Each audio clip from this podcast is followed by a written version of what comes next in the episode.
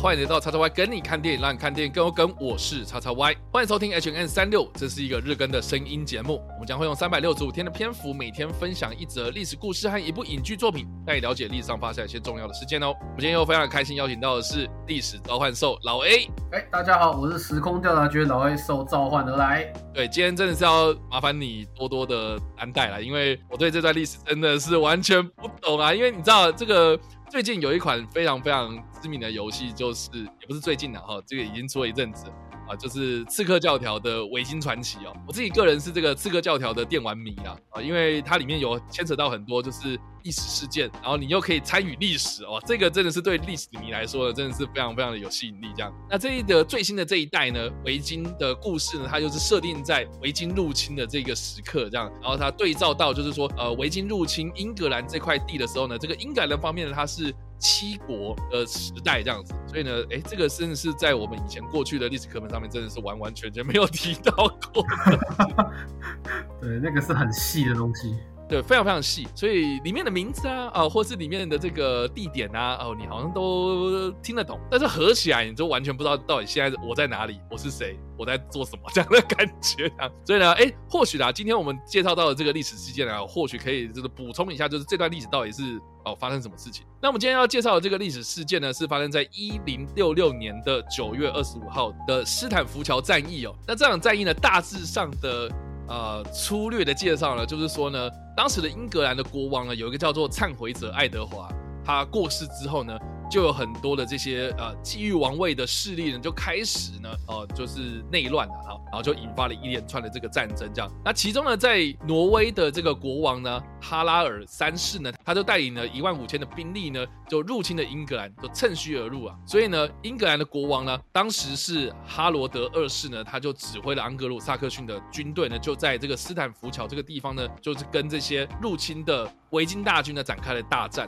那当时的这个哈拉尔三世呢，就有亲自的到这个战场上面去督战，这样结果呢，后来战死了。所以就最后的这个结局呢，是英格兰的国王呢，罗德二世呢，他成功的击退了维京大军哦，来宣告这个维京时代的结束啊。那大致上是这个样子啊。可是大家应该是觉得说，哎，为什么远在挪威的维京人，我们可能会认为是哎非常剽悍的这种海盗民族啊？哈，他们为什么要来到这个英格兰这块地呢？啊，或是当时的这个维京人他们？到底干了哪些事情呢？这个可能要请这个老 A 帮我们稍微补充一下了。好，他这个战役发生的时间叫做英格兰的，就是算七国时代了。但是，呃，七国时代的算算应该算末期了，因为后面就是呃诺曼底征服。我先从七国时代讲，七国时代由来是在说罗马在结束了对不列颠岛的控制力之后，因为罗马人曾经引入过所谓日耳曼部落的盎格鲁撒克逊人来抵抗当地的原住民，叫做。塞尔特人或凯尔特人，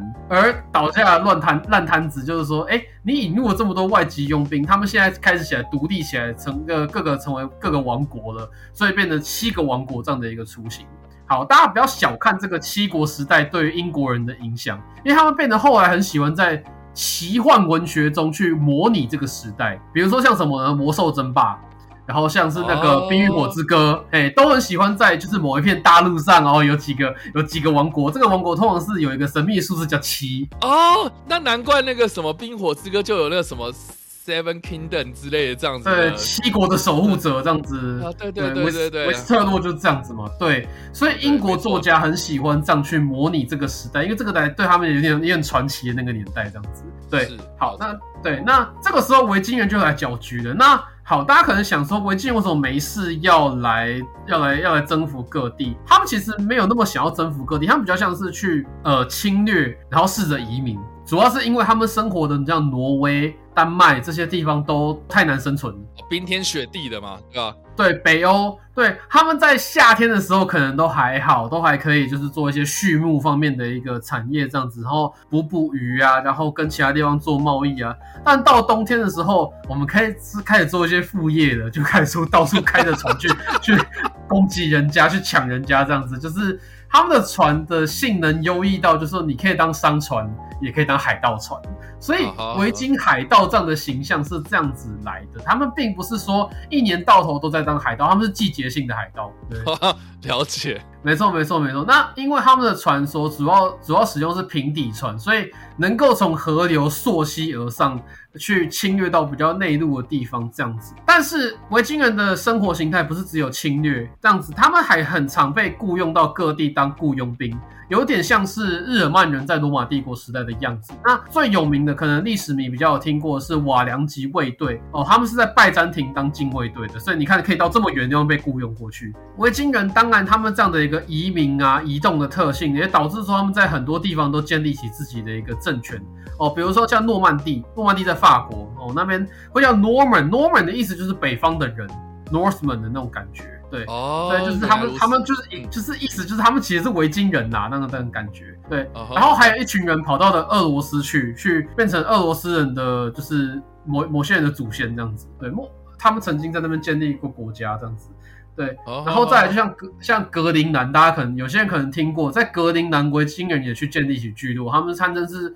最早踏上美洲大陆的人，所以维京人的活动范围真的非常的广。好，那斯坦福堡战役其实也不例外，就是在这样的一个情况下，他们也去进攻了，就是英格兰，因为当时也提到英格兰的政局不稳。哦，导致说维京人也听闻的这样的一个情况，就觉得哎有机可乘，哦可以去试试看可不可以打下来这样子，但是失败了。那当时打赢这场战役的英格兰国王叫做哈罗德二世，那他重要点在于就是我们的历史课本上他都是被击败那一个人，击败他的人呢叫做征服者威廉，这个就有名了。他在斯坦福堡战役的两个礼拜后，他就被击败了，他就死了，而开启了后面的那个就是非常有名的诺曼底的那个征服的那个时代，就是英国的后后面的那个王朝。这个哈罗德二世他虽然击退了维京人，但他后来又被自己人给干掉了。就是另一个就是比较比较远远系的维京人又来了。哦，OK OK，就是 这个从挪威来的维京人，他把他击退掉。他从那个诺曼底来的这一。这个北欧人，对对对，这个诺诺曼人又是所入侵这些北欧来的，对对对对，好吧，所以好了，这个就是英格兰的当时的大致上的状况，这样子啊。那维京人他的文化，大家可能都会觉得说他们戴着长角头盔这样跑来跑去，但其实这是错误的，维京人不会戴那种东西。哦，所以那个什么北韩小英雄他们戴的那一种头盔，是不是那个是吗？那是一个美丽的误会，因为。是考古学家曾经在我记得是英国的某个地方发现的维京人的一个墓葬，那在那个墓葬里面发现的殉葬品是这种长角头盔，所以导致后世都以为维京人会戴长角头盔，但其实没有，因为长角头盔被证明说对手只要抓住你的头，你就你就动不了，我抓住你的脚，你不就对？那其实很难打哎，那怎么打？对对对，所以那是只是一个美丽的想象，但其实不会戴这种头盔，那完全是来自于那个墓葬的一个一个一个一个后后面的想象这样子。还有一个有趣的点是，呃，《寻龙高手》这部电影里面讲到说维京人骑龙这件事情，但其实还真的。有这样的一个文化上的影射，因为维京人的那个长船，维京长船，他们的船头很长，雕着一个龙头，所以变成说被人家认为说他们骑龙的这个文化背景是来自于他们那个船的那个印象。哦哦，原来如此啊！